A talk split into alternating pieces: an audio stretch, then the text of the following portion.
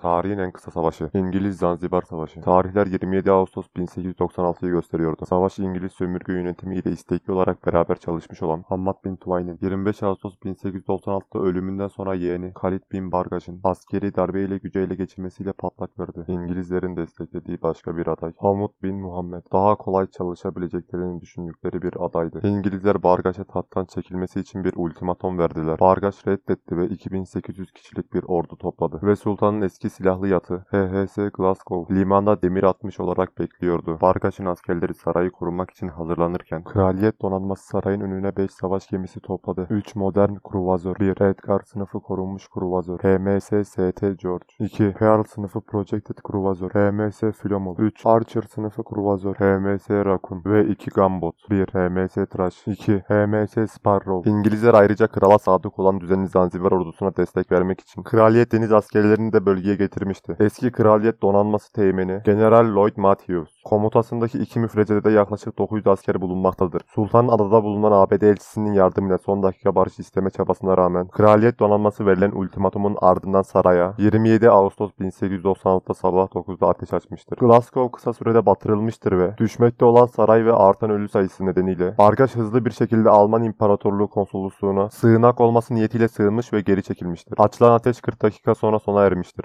İngilizler Almanların eski sultanı ellerine vermesini talep etmiştir. Fakat 2 Ekim 1896'da deniz yoluyla kaçmıştır. 1916 yılında İngilizler tarafından yakalanana kadar Darüsselam'da sürgün hayatı yaşamıştır. Daha sonra Mombasa'da yaşamasına izin verilmiştir ve 1925 tarihinde burada ölmüştür. İngiliz Zanzibar Savaşı 40 dakikalık bir süreyle kayıtlı dünya tarihinin en kısa süren savaş rekoruna sahiptir.